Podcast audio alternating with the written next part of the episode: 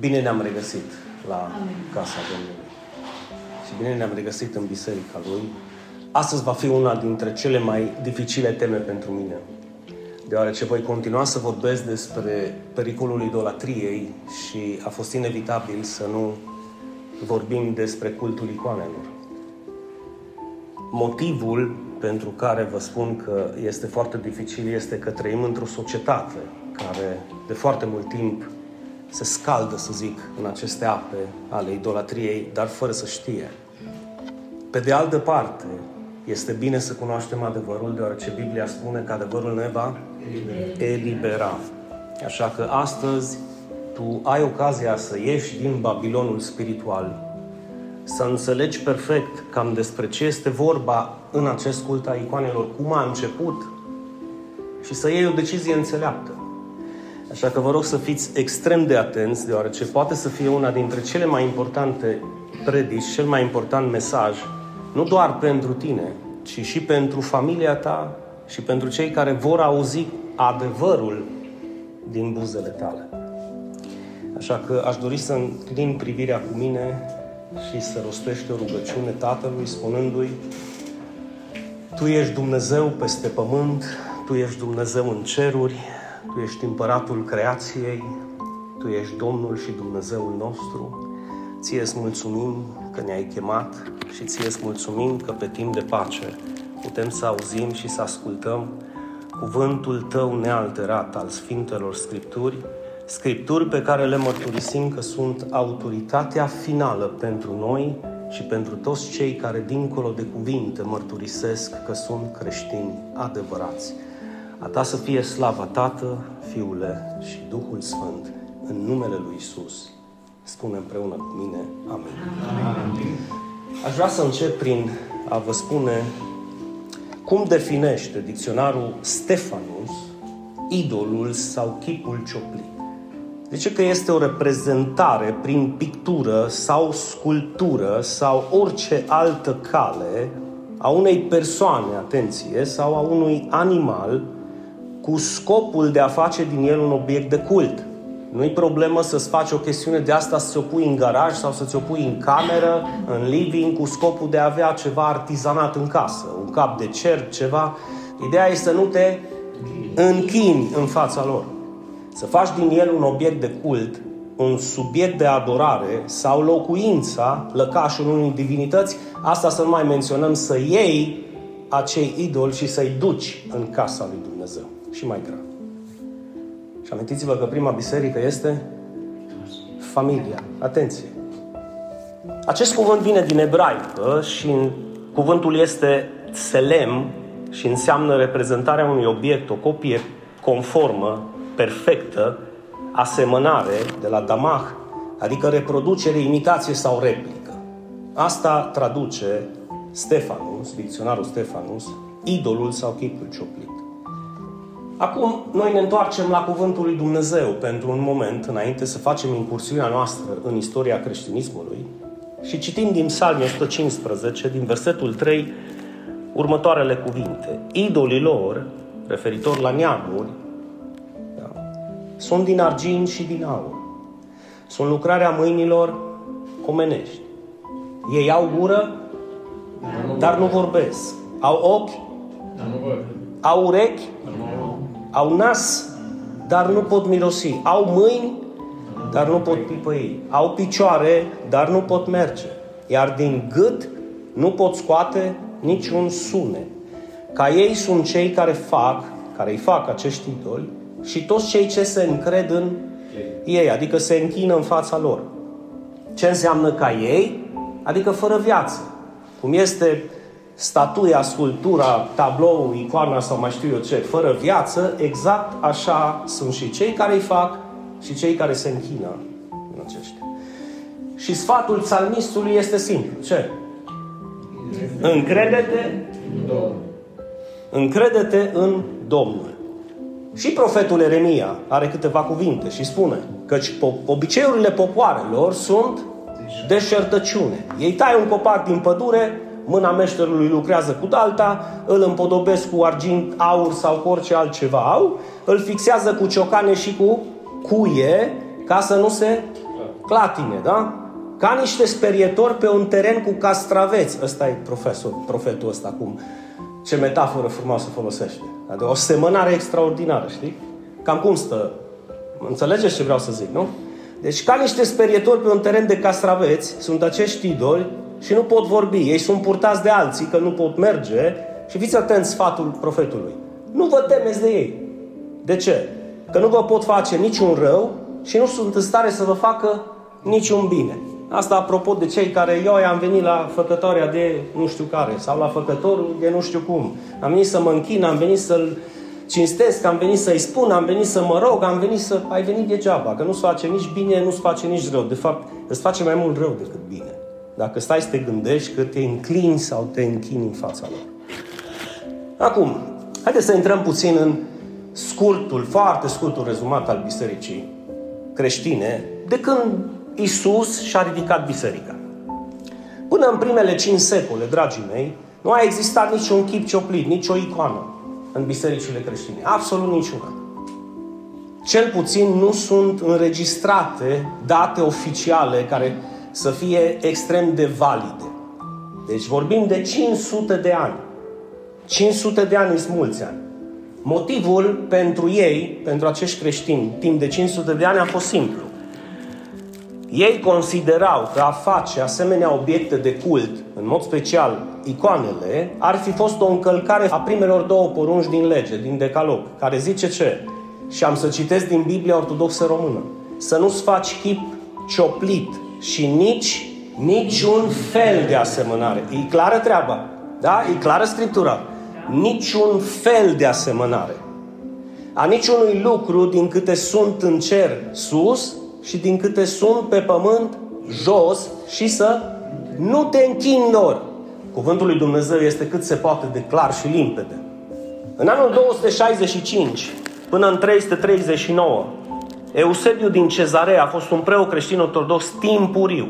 El slujea ca episcop și împăratul Constantin avea o soră, împăratul Constantin cel Mare, pe nume Constanța, și asta îi cere episcopului și zice, Adam, te rog frumos o închipă, o înfățișare, o icoană cu Mântuitorul nostru. Păi, auzise de el, îți dai seama cine n-ar fi vrut să se identifice cu așa ceva. Știi, bă, am în casa mea, am în palatul meu o înfățișare a, a lui Hristos.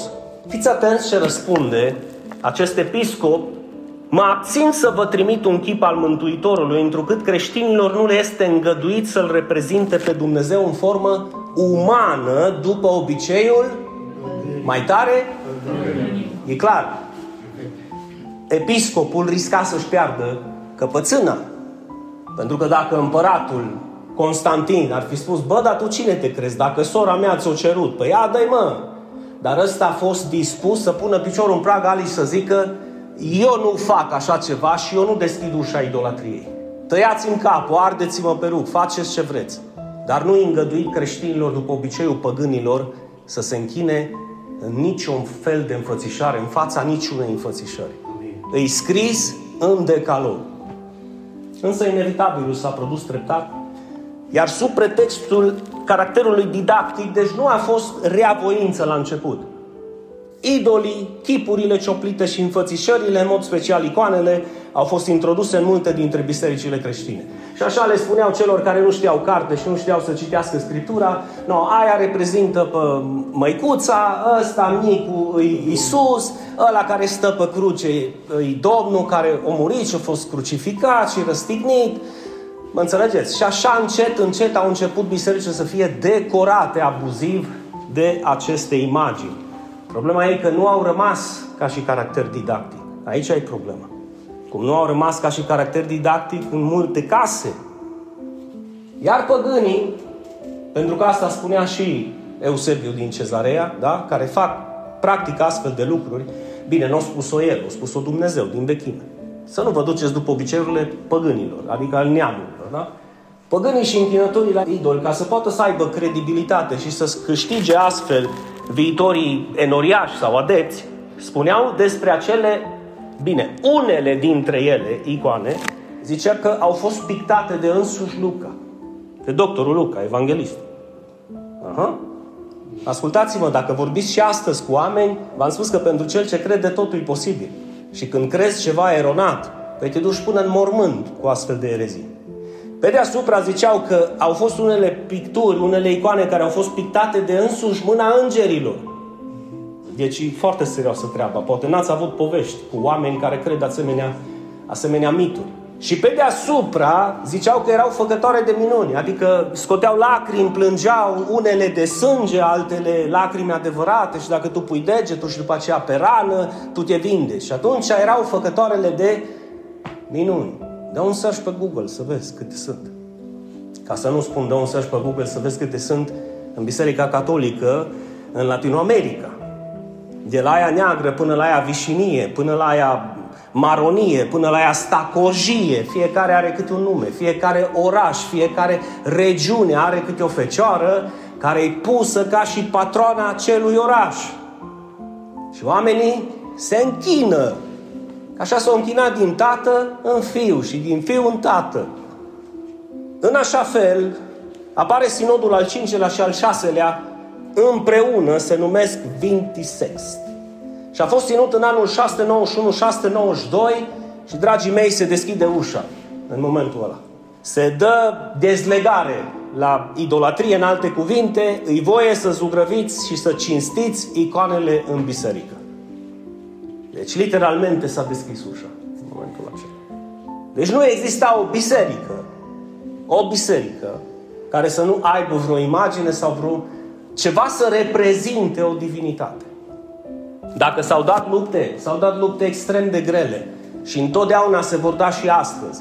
Între cei care iubesc și cinstesc cuvântul lui Dumnezeu și îl cinstesc și îl slăvesc pe Dumnezeul cerurilor și al pământului și cei care își cinsteau idolii și icoanele și religia. Asta a fost lupta mare. Și dacă vorbim de prima victorie, vorbim de prima victorie, uitați-vă puțin că am trecut în jur de 60 de ani de idolatrie. Sunt foarte mulți ani. Dar apare Constantin al V-lea, slăvit să fie numele Domnului pentru oameni cu caracter de genul acesta, și convoacă sinodul iconoclast, adică împotriva idolatriei, împotriva iconologiei, din 754 și la care participă, fiți foarte atenți, 338 de episcopi. Episcopii sunt supraveghetori peste mai multe biserici. Deci vorbim de sute mii de biserici Luați în considerare enoriașii din acele biserici, că vorbim de sute de mii de oameni. Deci 338 de episcopi erau sub conducerea lui Teodosie, dar nu ăla cu informarea, ci episcopul din Efes. Și acolo se hotărăsc următoarele. Fiți atenți de ce este bine să fii un om de caracter. Pentru că avem foarte multe de învățat. Numărul 1 scoaterea cultului icoanelor și a cultului moaștelor din biserici. Deci, s-a terminat. Scoatem afară tot ce înseamnă închinarea la icoane, la înfățișări și cu mult mai mult închinarea la moaște, închinarea la morți. Pe deasupra, toți cei care se închină lemnului, adică chipului cioplit, indiferent în ce formă sunt și ce înfățișează, sau a oaselor, da? adică a oamenilor, a creaturilor vii sau morți, sunt eretici, adică căzuți de la credință, apostați. Teologul Ioan Damaschin, pentru cei care au citit din scrierile lui, apără cu o înfocare dezlănțuită cultul icoanelor, a fost considerat în acel sinod anatema, adică despărțit de credința adevărată. Pe deasupra, toți cei care fac icoane, care venerează sau păstrează icoane, atenție, în casele lor, sau în biserici să fie tratați ca dușmani al lui Dumnezeu și ai Scripturilor. Asta s-a hotărât acolo, în sinod. Acum, imediat după aceste hotărâri, sfinții care erau pictați prin bisericile care le aveau în momentul acela, uh, au fost acoperiți cu var, un strat de var foarte gros, și s-a revenit la decorațiunile ornamentale cu flori și figuri geometrice, iar moaștele, atenție, care erau adorate adorate în biserică. Deci erau pupate, atinse, închinați oamenii la ei, coadă, știți voi cum. Erau aruncate în mare. Erau aruncate în mare. Și tu ai putea să zici, nu, Dinu, înseamnă că a venit victoria. Hai dacă diavolul ar sta cu mâinile în sân. dacă diavolul ar sta cu mâinile în sân. Acum eu vă întreb ceva, este o întrebare ca și o temă pentru acasă. Credeți că acest sinod este acceptat în prezent de Biserica Ortodoxă sau Biserica Catolică? Asta e temă pentru acasă. Răspunsul de ce nu e acceptat știți voi foarte bine. Pentru că va fi întotdeauna o luptă între închinătorii adevărați, care n-au nevoie de chipuri cioplite, imagini sau icoane sau înfățișări, și religioșii care nu pot să facă decât în fața unei înfățișări și care cinstesc astfel de lucruri chiar cu încălcarea cuvântului. Mergem mai departe. Hotărârile acestui sinod din 754, convocat de Constantin al V-lea, au avut o rezistență și s-a izbit puternic de foarte mulți călugări, foarte mulți preoți idolatri, iar o mare parte din populație s-a răsculat și ei împotriva lui Constantin, dar fiți atenți cine erau cea mai mare parte. Femei. Erau femei pentru că erau mai slabe de, de caracter. Erau acel vas mai fragil, mai delicat. Și, și ce făceau? Ascundeau moaștele. Bine, care puteau, nu și le ascundeau întregi. Unul își lua o mână, unul își lua un picior, unul își lua un cap, ca să poată să aibă motive de închinare după aceea. Le ascundeau și icoanele de asemenea, pe unde reușeau, pe unde puteau, pe unde puteau. Acum aș dori să consider un pic faptul, dacă tot vorbim de femei, că păcatul și consecințele acestui păcat de cele mai multe ori, atenție desăvârșită. Păcatul și consecințele acestuia a intrat de cele mai multe ori în viața oamenilor, în viața familiilor, prin femei care fie n-au ascultat cuvântul lui Dumnezeu, de aceea fi o femeie care ascultă cuvântul lui Dumnezeu și care pentru, care pentru tine cuvântul lui Dumnezeu să nu fie negociabil, fie au fost femei păgâne, care indiferent ce au auzit, pe mine nu mă interesează ce zice Dumnezeu. No. Prin astfel de femei, prin astfel de femei, păcatul a intrat de foarte multe ori și vă dau câteva exemple. Eva a fost o femeie neascultătoare. Mă, dacă Adam ar fi fost un om de caracter adânc, ar fi spus, mi amor, vrei să papi din, din fructul pomului cunoașterii binelui și răului? Da. Papă singură, mamă! Papă singură! A mie nu-mi dai. De ce? Dumnezeu a zis că voi muri și eu nu voi mânca. Dar mama Sita a avut o oarecare Hai mă, mă încoțe să-ți dai mama un pic de... Hai papă tu, nu, nu, nu, nu, nu fi cunoscut. Hai dragului mama, hai că-ți face mama un masaj. Papă tu și-o înghițit și-o picat amândoi, corect? Mergem mai departe, Dalila. Alea, vorbim de Samson. Ăsta a fost un om puternic. Ăsta cu mâinile lui a împins columnele unui templu cu o terasă mare unde au murit toți filistenii atunci care se adunau la acea sărbătoare. Da, dar înainte o dat de Dalila, o altă mamasita. Știi? Și în loc să pună piciorul în prag să zică, bă, ești o femeie băgână, mă duc mai bine să-mi iau una din poporul meu. Nu mă, aia cu un pic de, tot cu un pic de masahito, cu un pic de atențiune și afecțiune, atenție. Imediat Samson i-a destăinuit secretele pe care le-a primit de la părinții lui și care ei le-au primit de la îngerul Domnului. Bă, nu bei vin și nu-ți razi capul. Și eu zis. Și eu raz capul și s-o trezit și nu mai a avut putere, l-a băgat în temniță, eu scos ochii, sfârșitul știți care Se pocăiește acolo în temniță fără ochi și îi spune copilului care îl ducea că își băteau joc, l-a scos filistenii și au zis scoate-l mă pe Samson să ne batem joc de el. Și au zis, copilul, unde stâlpii care susțin? Ia, lasă-mă, te rog frumos să mă sprijin de ei și ale s-o sprijinit ei și o împins, eu spus lui Dumnezeu, dăm, Doamne, putere să pot să moară filistenii ăștia împreună cu mine. Dacă mergem mai departe, ne gândim puțin la soția lui Iov. Asta chiar dacă nu a fost păgână, dar nici nu a fost ascultătoare de Dumnezeu. Pentru că în momentul în care Iov se îmbolnăvește, în loc să zică, dragului mama, ce să-ți facă mămica, cum să te mai ung, cum să te ajut, eu zic, mai încă, mai ești fidel, deci blastă-mă pe Dumnezeu și mori odată. Halal femeie, ha? Eu totdeauna am zis că bărbații sunt răi. Dar când o femeie vrea să fie rea, hai de viața mea. O mie de bărbați nu fac cât face femeia. Zic femeile amin. De aceea eu iubesc femeile din Cristocentrica că sunt cele mai cuminți, mai ascultătoare și mai frumoase din lumea asta. Dar, da, așa, aleluia. Dar dacă ne gândim și la Izabela, da? Dacă ne gândim la Izabela de săptămâna trecută, o femeie păgână, născută în păgânism și ajunge săraca să fie luată de soție de însuși, însuși regele Israelului, Ahab. Și aduce bali în casă, aduce chipurile cioplite în casă, împreună cu familia își pleacă genunchii, Ahab în loc să fie un om de caracter, să îi pună o mână în gât și una în cap, să zică tu femeie, eu și casa mea îi slujesc Domnului și Dumnezeului meu și atât, o lăsat, de asta săraca ridică templu și altar în Samaria, lângă templul lui Dumnezeu. Și aduce ofrande lui Baal.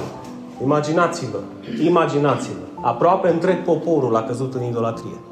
Aproape întreg poporul. Cu excepția celor șapte mii care n-au plecat genunchi în fața lui Baal. Deci, dragii mei, s-a întâmplat și în cazul de față. Și să nu-mi zici, Dinu, că în istoria creștinismului a mai fost una. Bă, mai fost una. Irina. Da, da. Și o să învățăm despre ea. În decembrie 769, Leon al IV-lea, care era fiul cel mare al lui Constantin al V-lea, vă aduceți aminte? Împăratul Constantin. Ajunge să aibă 19 ani. Împăratul face co-împărat, adică coleg cu el, ca să înceapă să-l inițieze în, să-l pregătească să fie împărat. E da, din moment ce a ajuns la vârsta de aproape 20 de ani, îi trebuia și lui, nu? Să aibă un statut, căsătorit, bărbat, ombre. Și se căsătorește cu o fată pe nume Irina, de 17 ani, cu 2 ani mai mică ca el. Era frumoasă foc, fata asta și era din Atena. Provenea dintr-o familie extrem de bogată, înstărită și de viță nobilă. Problema este că din nefericire fusese crescută în cultul icoanelor. Adică dădea slavă, cinste, glorie și când se ruga trebuia să aibă în față o înfățișare, o icoană, care să reprezinte ceva. Și Leon o ia de nevastă înainte să se oficializeze nunta, este pusă să jure în fața nuntașilor și în fața martorilor și a făcut un jurământ că nu se va mai închina la icoane absolut niciodată și că în timpul vieții ei, cât va fi regină lângă Leon, nu va promova cultul icoanelor niciodată și a jurat cu daș și amin că așa va face. În 14 septembrie 775, Constantin, împăratul, moare. Leon al nostru ajunge și el împărat, dar îi lipsea ceva. Îi lipsea feeling-ul ăla de lider, autoritar, atenție, nu patriarhal abuziv. Deci ăla nu-i lider care dă pumni în gură la nevastă sau capuri în gură. Ăia, ăia spăcălici de trilei. Eu vorbesc de lideri adevărați, de oameni cu caracter, cu coloană vertebrală, care nu trebuie nici să urle, nici să se amenințe soția ca să-l asculte care știe să spună lucrurile cum sunt și soția se supune și ascultă fără nervi și fără stres. La asta îi lipsea caracterul. Era un laș, un păcălici, cum vreți voi să-l numiți. Pentru că ajunge foarte repede Irina să-l manipuleze, să-l manevreze, să-l conducă, până acesta imediat dă ordine. De fapt, o zis că el nu se bagă în, în problemele cu icoanele, cu bisericile, o lasă pe ea. Dar cum ea nu avea cuvânt decât el și ștampila lui și sigiliul lui și inelul lui era avea autoritate, l-a manevrat pe el să semneze ce era desemnat ca să readucă călugării iconoduli care erau pro-icoane și pro-idolatrie, să-i readucă în biserici și chiar pe unii dintre ei a repus în funcții de conducere, în slujbe înalte, în biserici. Fiți atenți, nu a fost dat drumul încă cultul icoanelor. Deci, ăștia pe ascuns, în case, poate cu ușile închise, grupuri restrânse, dar cochetau și le plăcea să continue să facă acest lucru. În anul 780, Leon intră în dormitorul ei și găsește două icoane. Apare o ceartă de nedescris. Se ceartă amândoi, se despart, se jignesc, se... Vă dați seama că a surprins-o. Ăsta i-a adus aminte. Tu, fată, n-ai jurat că-ți scoți icoanele din casă, n-ai jurat că nu te mai închin la ele, n-ai jurat tu când te-ai căsătorit cu mine. Ce să... Da, chiar, să înțelegeți, deci nu... Adică nu-mi comentezi tu mie. Ideea e că ei se despart, deci se despart, nu mai apucă să se împace. Și la câteva luni, în acel an, Leon al nostru, săracul, moare subit la vârsta de 30 de ani. Unii profesori ai materiei istoria creștinismului m-au sfătuit și în Costa Rica să nu exclud varianta că a fost otrăvit. De cine? De mamasita Irina. Irina la 28 de ani ajunge la conducerea Imperiului, iar primul ei gând, știți care a fost? Restabilirea cultului icoanelor în toate bisericile. Adică pentru ea nu exista biserică dacă nu existau înfățișări în biserică. Și mai ales să fie obiecte de cult care primesc cinste, închinare, plecăciune sau rugăciune. De tipul, cutărică, icoană făcătoare de minuni, ajută-mă pe mine păcătosul, fă cu tare lucru, fă acel lucru. Chestii de genul acesta. Ca să nu credeți că asta este din 2023, când tu te duci și auzi o chestiune de genul. Asta e mai veche de când îți poți imagina. Că dacă îi să o luăm așa, din Vechiul Testament era problema, nu de acum. Dar Irina, ca să oficializeze Adi, această șandrama, o idolatrică, că nu poți să o numești altfel, trebuia să convoce un nou sinod și a făcut-o în vara anului 786. Acest sinod a fost condus, a fost liderat de patriarhul Tarasie. Acest patriarh l-a înlocuit pe Pavel, nu apostolul, pe un alt patriarh pe nume Pavel, care actualmente era patriarhul Constantinopolului și era înzestrat cu adevărul de la împăratul Constantin. Suntem aici, nu? N-ați pierdut și de ei. Bine, dar Irina când a venit la putere, știți cum sunt jocurile politice. Mă, Pavel nu crede că ne putem închina la icoane? Păi nu crede. Păi de ce? Păi el zice că e scris, dă-l mafar, mă. Tarasie, da, crezi că ne putem închina la icoane ea? Treci încoace. Scurt.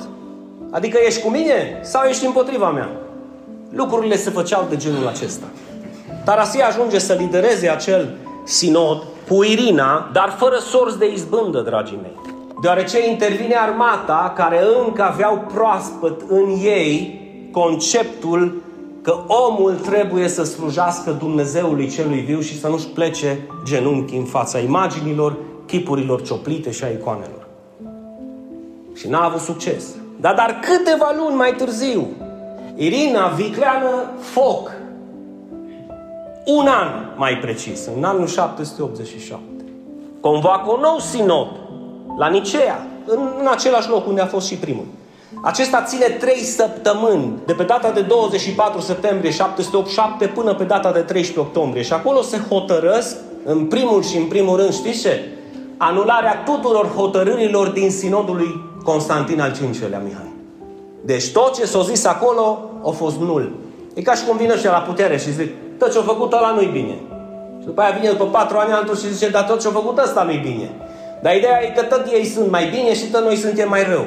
Dar ei dau vina unii pe alții, noi ne uităm la televizor cum ei să ceartă, ei devin mai bogați și noi devenim mai săraci. Ăsta a fost patronul și acolo. Tot ce a zis împăratul Constantin, erezie, afară, nu mai recunoaștem nimic din sinodul acela. Din sinodul din 754. Haideți să vă spun ce au mai hotărât. Și vă rog să fiți foarte atenți. Faceți un pic de asemănare cu timpurile pe care le trăim. Pentru că s-a hotărât imediat închinarea la cruce închinarea la semnul crucii, deci ceea ce voi sunteți obișnuiți să faceți cu Ioi, Doamne ferește, Doamne ferește, Doamne ferește, când treci pe un făceai treaba asta așa, acolo stăiau degetele. Acolo trebuia să faci cu o reverență de nedescris. Deci de nedescris semnul crucii. Nici zâmbet să nu fi avut pe față. Închinarea la cruce. Deci pui un simbol al crucii, băi, e o, e o treabă. Dacă te duci și numai acolo te închini, înseamnă că e o problemă, nu-i mai o treabă. Închinarea la Evanghelie. În ce sens? În sensul în care se credea că papirusul sau foile din Scriptură trebuiau să fie vrednice de cinste. Nu cuvintele scrise pe care tu le primești, care sunt duh și adevăr, ci alea scrise. Și atunci puneau mâna pe Evanghelie, se închinau ei, o sărutau, știți voi, chestii de genul ăsta. Se mai hotărăște închinarea la icoane, tot felul de icoane. Și în ultimul rând închinarea la moaște. Adică la oameni care au decedat și pe care ei îi considerau sfinți. Toate aceste hotărâri, au spus ei în acel sinod, sunt bune și plăcute lui Dumnezeu. Te întreb pe tine de unde știau. Le-a zis Dumnezeu, da mă, asta îmi doresc? Asta să faci? Adică calcă în picioare cuvântul meu, dar astea sunt lucruri plăcute pentru mine. Și haideți să vă citesc un fragment literal din acel sinod.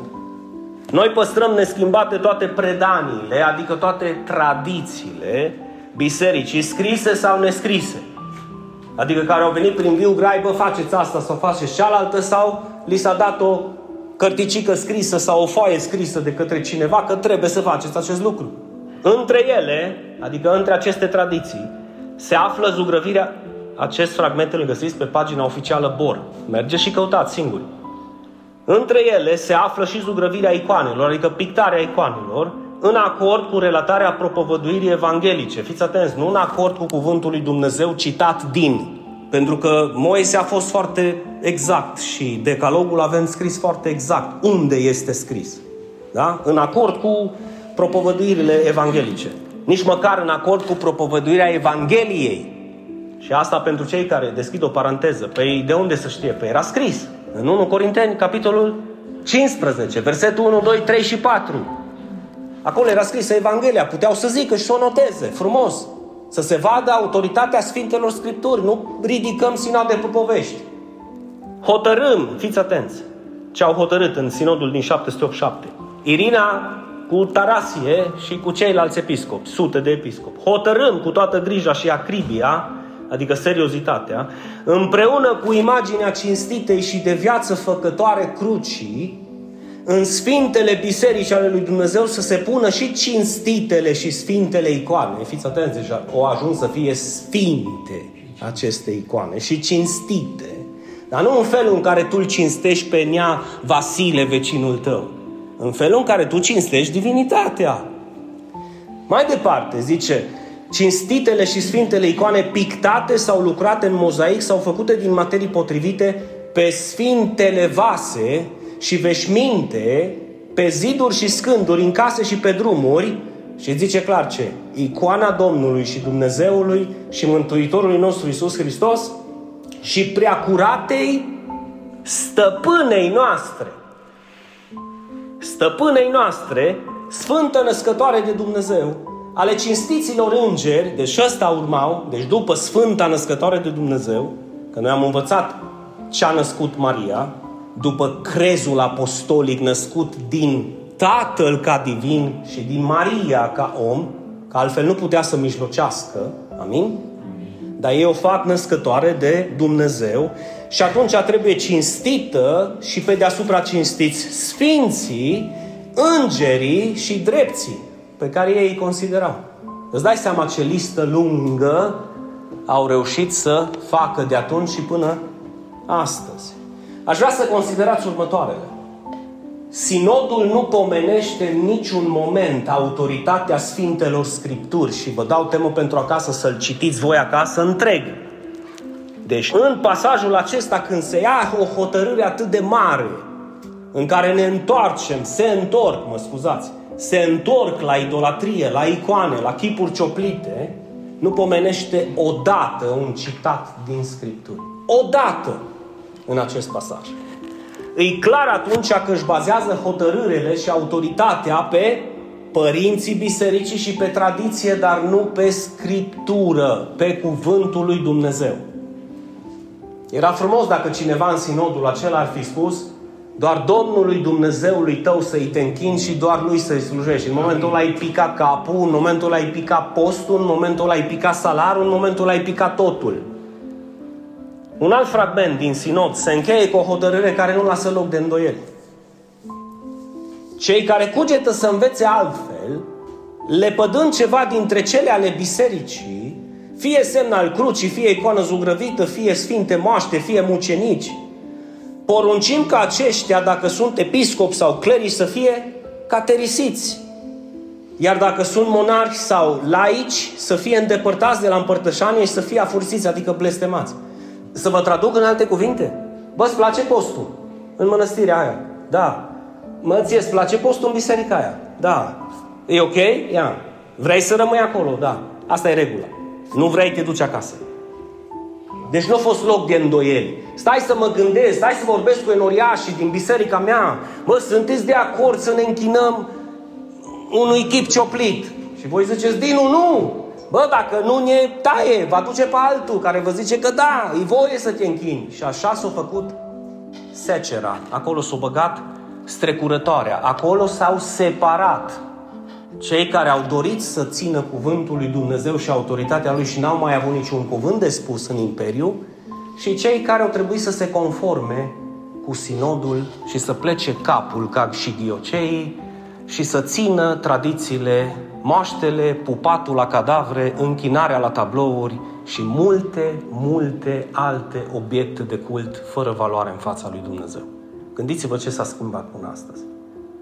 Dați un search pe Google și vedeți cam ce se întâmplă când scoate câte o raclă și câte un cadavru și să face loc de două, trei zile săracii să îmbulzesc ca la ajutoare în 90, când se aduceau la biserici, blugi și haine de piele. Și dacă îi vezi cum plâng și ce cuvinte scot pe gură și ce cuvinte le adresează acelor înfățișări, nu știi dacă să plângi sau să râzi pentru că e dureros.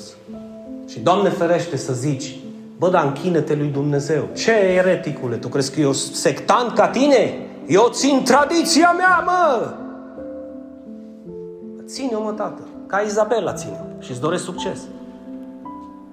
Ține-o. Ca Irina ține-o. S-a terminat din nou povestea cu Irina, nu s-a terminat. Și aici ai problema mai mare, fiți atenți Acesta, în primul rând, trebuie să știți că e sinodul care a fost acceptat de către Bor, oficialmente. Ăsta au fost, ăștia s-au luptat pentru adevărata credința noastră din moș strămoș, aleluia! Și dacă vreți să vă amintiți de Tarasie, îl găsiți în canon, sfânt. Că săracul s-a luptat pentru puterea credinței și acum l-a canonizat, l-a sfințit și îi rogă pe zombificat să-i sărace lui Tarasie. Că da de dadie, le dă și lor putere, să nu se lepede de icoane. De-aia v-am zis că nu știi dacă să râzi sau să urli cu lacrimi de durere. Pe deasupra Irina ai numită Sfânta Împărăteasă a icoanelor. Unde, Dinu? Pe site oficial Bor. Adică pe site oficial al Bisericii Ortodoxe Române. Pictată în biserici astăzi închipuită pe icoane, tot felul de icoane, mici sau mari. Irina, model de curaj și tărie. Păi cum să nu fie model de curaj și tărie când îți omori bărbatul la 30 de ani? Ca să poți să ajungi însetată la putere și să poți să introduci idolatria în biserici încă o dată, că tu din păgânism ai venit. În păgânism ai fost crescută și păgânism ai dat mai departe în familie. Cine are tupeu să o numească model de curaj și tărie dacă nu cei idolatrii care se scaldă în aceleași ape mizerabile de idolatrie? Căci eu și casa mea n-am cum să o numesc. Nici model de curaj și tărie și nici model de creștinism, ci păgânism curat.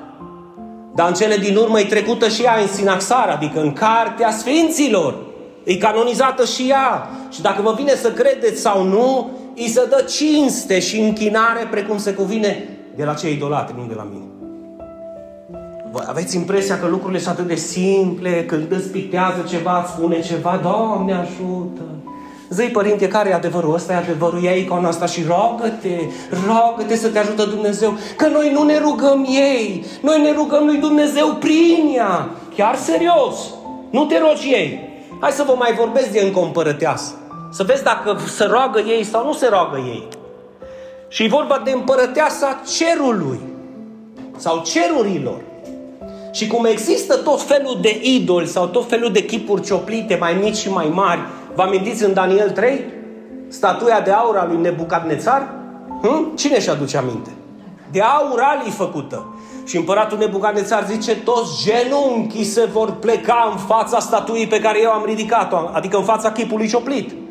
Și Șadrat, Meșat și Abednego, trei frați, Mihai, plini de Duhul Sfânt, a lui Dumnezeu, adevărați, au zis, nu vom pleca genunchi în fața statuii pe care ai ridicat-o. Pregătiți cuptorul, pregătește cuptorul. Dați drumul la foc de șapte ori, dă-mă drumul la foc de șapte ori și o băgat în cuptorul încins. Bine, eu întrebat, vă veți închina statuii? Nu, în focul ei. E ca și cum te-ar întreba pe tine astăzi, ți închini chipul lui cioplit sau înfățișării? Arunci din casă ce ai? Nu! Dar dacă ar trebui să fii ars de viu pentru o asemenea chestie, ce ai face? Le-ai mai ține în casă? Te-ai mai închina lor? Ăștia au fost oameni de caracter. Shadrat, Meșac și Abednego. Au intrat în cuptorul încins, zice că Nebucarnesar la un moment dat se uită, ă, ăia care erau lângă cuptorul ars, atâta era de încălzit cuptorul, se uită și zice, mă, dar nu erau trei pe care i-am băgat în cuptor. Nu erau trei, zice, eu văd patru și zice, unul este asemănat ca și un fiu al lui Dumnezeu. Aleluia! Nici părul nu le-a fost ars, nici măcar nu miroseau hainele lor a fum. Acolo i-a păzit Dumnezeu, că n-au plecat genunchi în fața acelui chip cioplit. Da, pe și cu icoane, mă dragă. Sunt micuțe, ca și împărăteasa icoanelor, și sunt mari, mă, ca și împărăteasa cerurilor. Și știți despre cine este vorba? Despre cea care și-a împlinit cea mai mare lucrare pe pământul acesta, să aducă trupul Mântuitorului nostru, care s-a întrupat, să-l aducă în viață, să poată să fie dat ca jertfă. Cea mai minunată lucrare. Dar noi nu, noi nu ne oprim acolo. Noi trebuie să facem din ea împărăteasă a cerurilor. Și trebuie să facem din ea un simbol și un obiect de cult în care oamenii să plece genunchi în fața ei și dacă e posibil să o cinstească, să o venereze, să-i se închide și să-i ceară rugăciuni.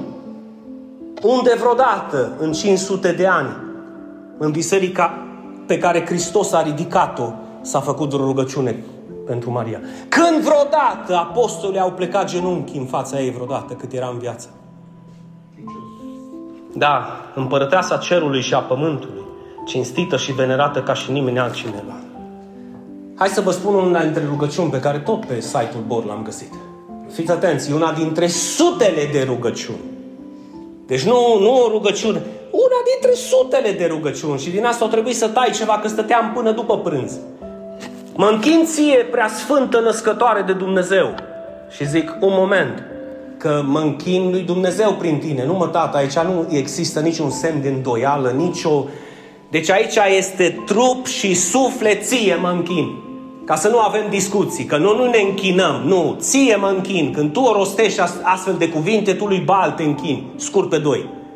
Tu te închini unui chip cioplit, unei înfățișări, unui idol. Pentru că n-ai de unde să știi, nici măcar 500 de ani după Hristos nu au fost imagini cu ei.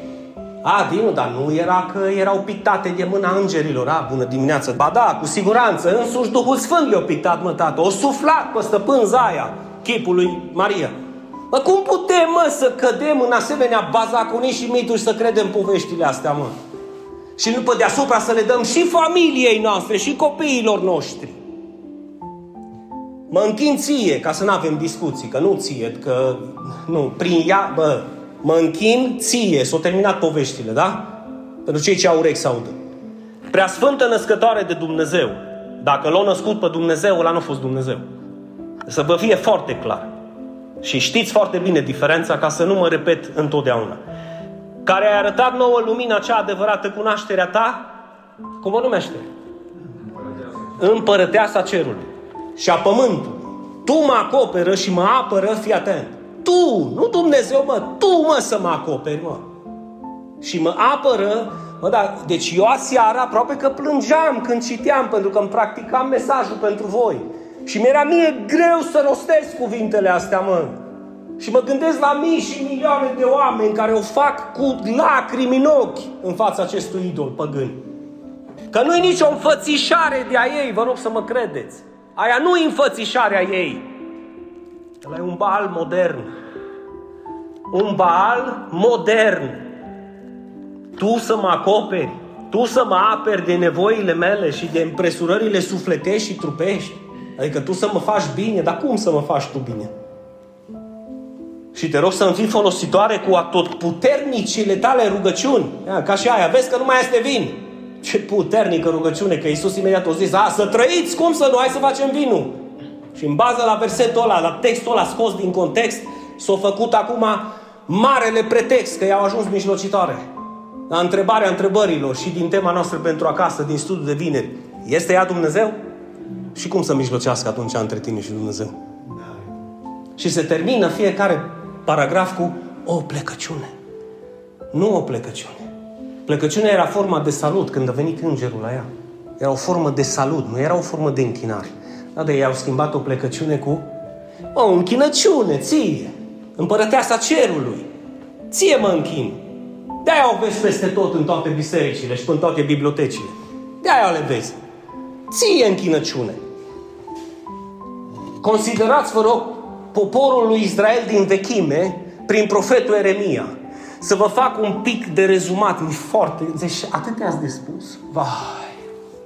Dumnezeu, așa cum l-a ales pe Elie să se lupte împotriva balilor, l-a ales pe Eremia să se lupte împotriva idolilor și a chipurilor cioplite.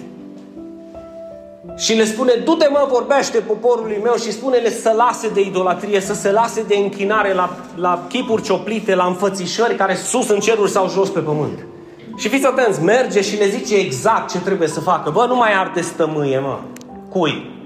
Împărătesei cerurilor, în mod special. Și atunci ce răspunde poporul. Ăsta da, poporul. Ăsta e popor cu caracter, mă. Cred că dacă ar veni Eremia astăzi aici și pe ăsta, l-ar răstigni și l-ar crucifica dacă ar avea același mesaj. Tu ce crezi că fac cu mine pe rețelele de socializare? Cel mai mare eretic, mă.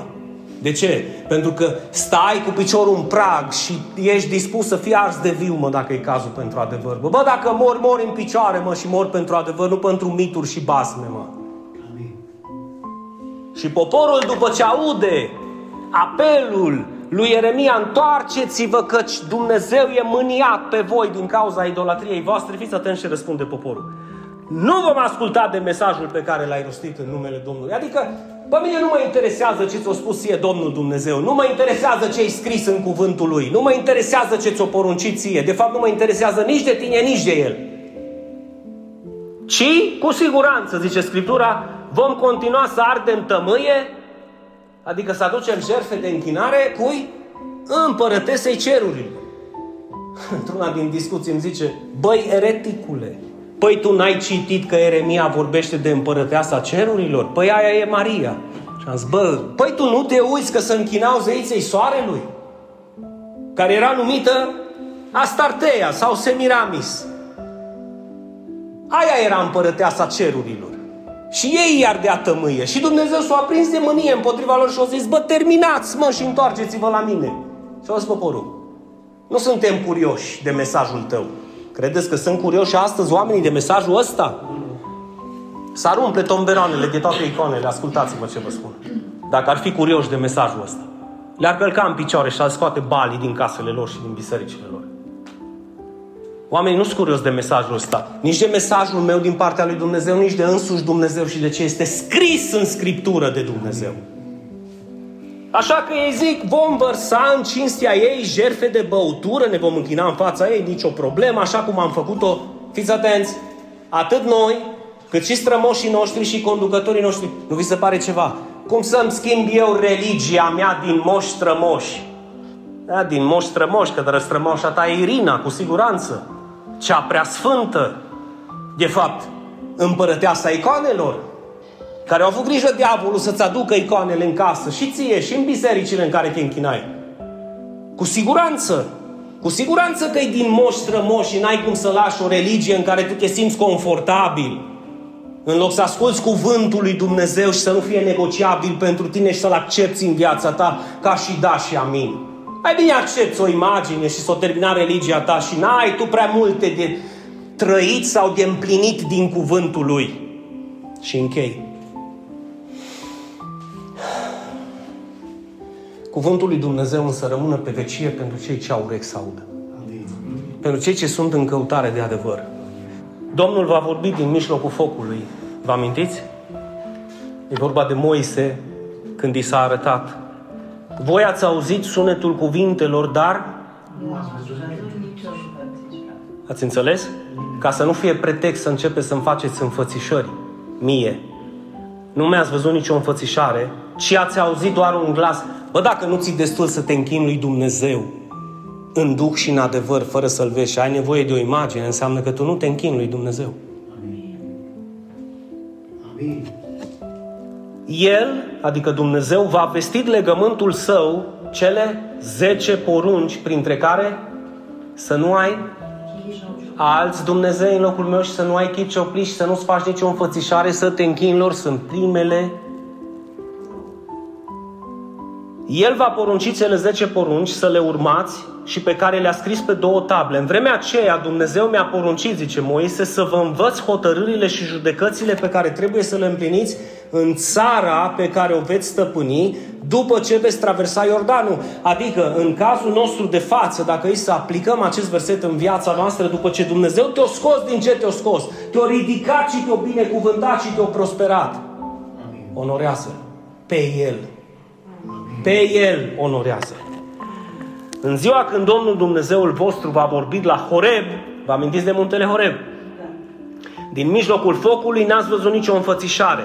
De aceea, vegheați bine asupra sufletelor voastre, ca nu cumva să vă pervertiți și să vă faceți chip cioplit sau înfățișarea vreunui idol, indiferent cum se numește și cât de nobil ar fi și cât de frumos sau frumoasă și cât de cinstit sau cinstită, indiferent ce imagine, că atâta timp cât e un obiect de cult care primește închinare, cinste, slavă sau rugăciune, este un idol.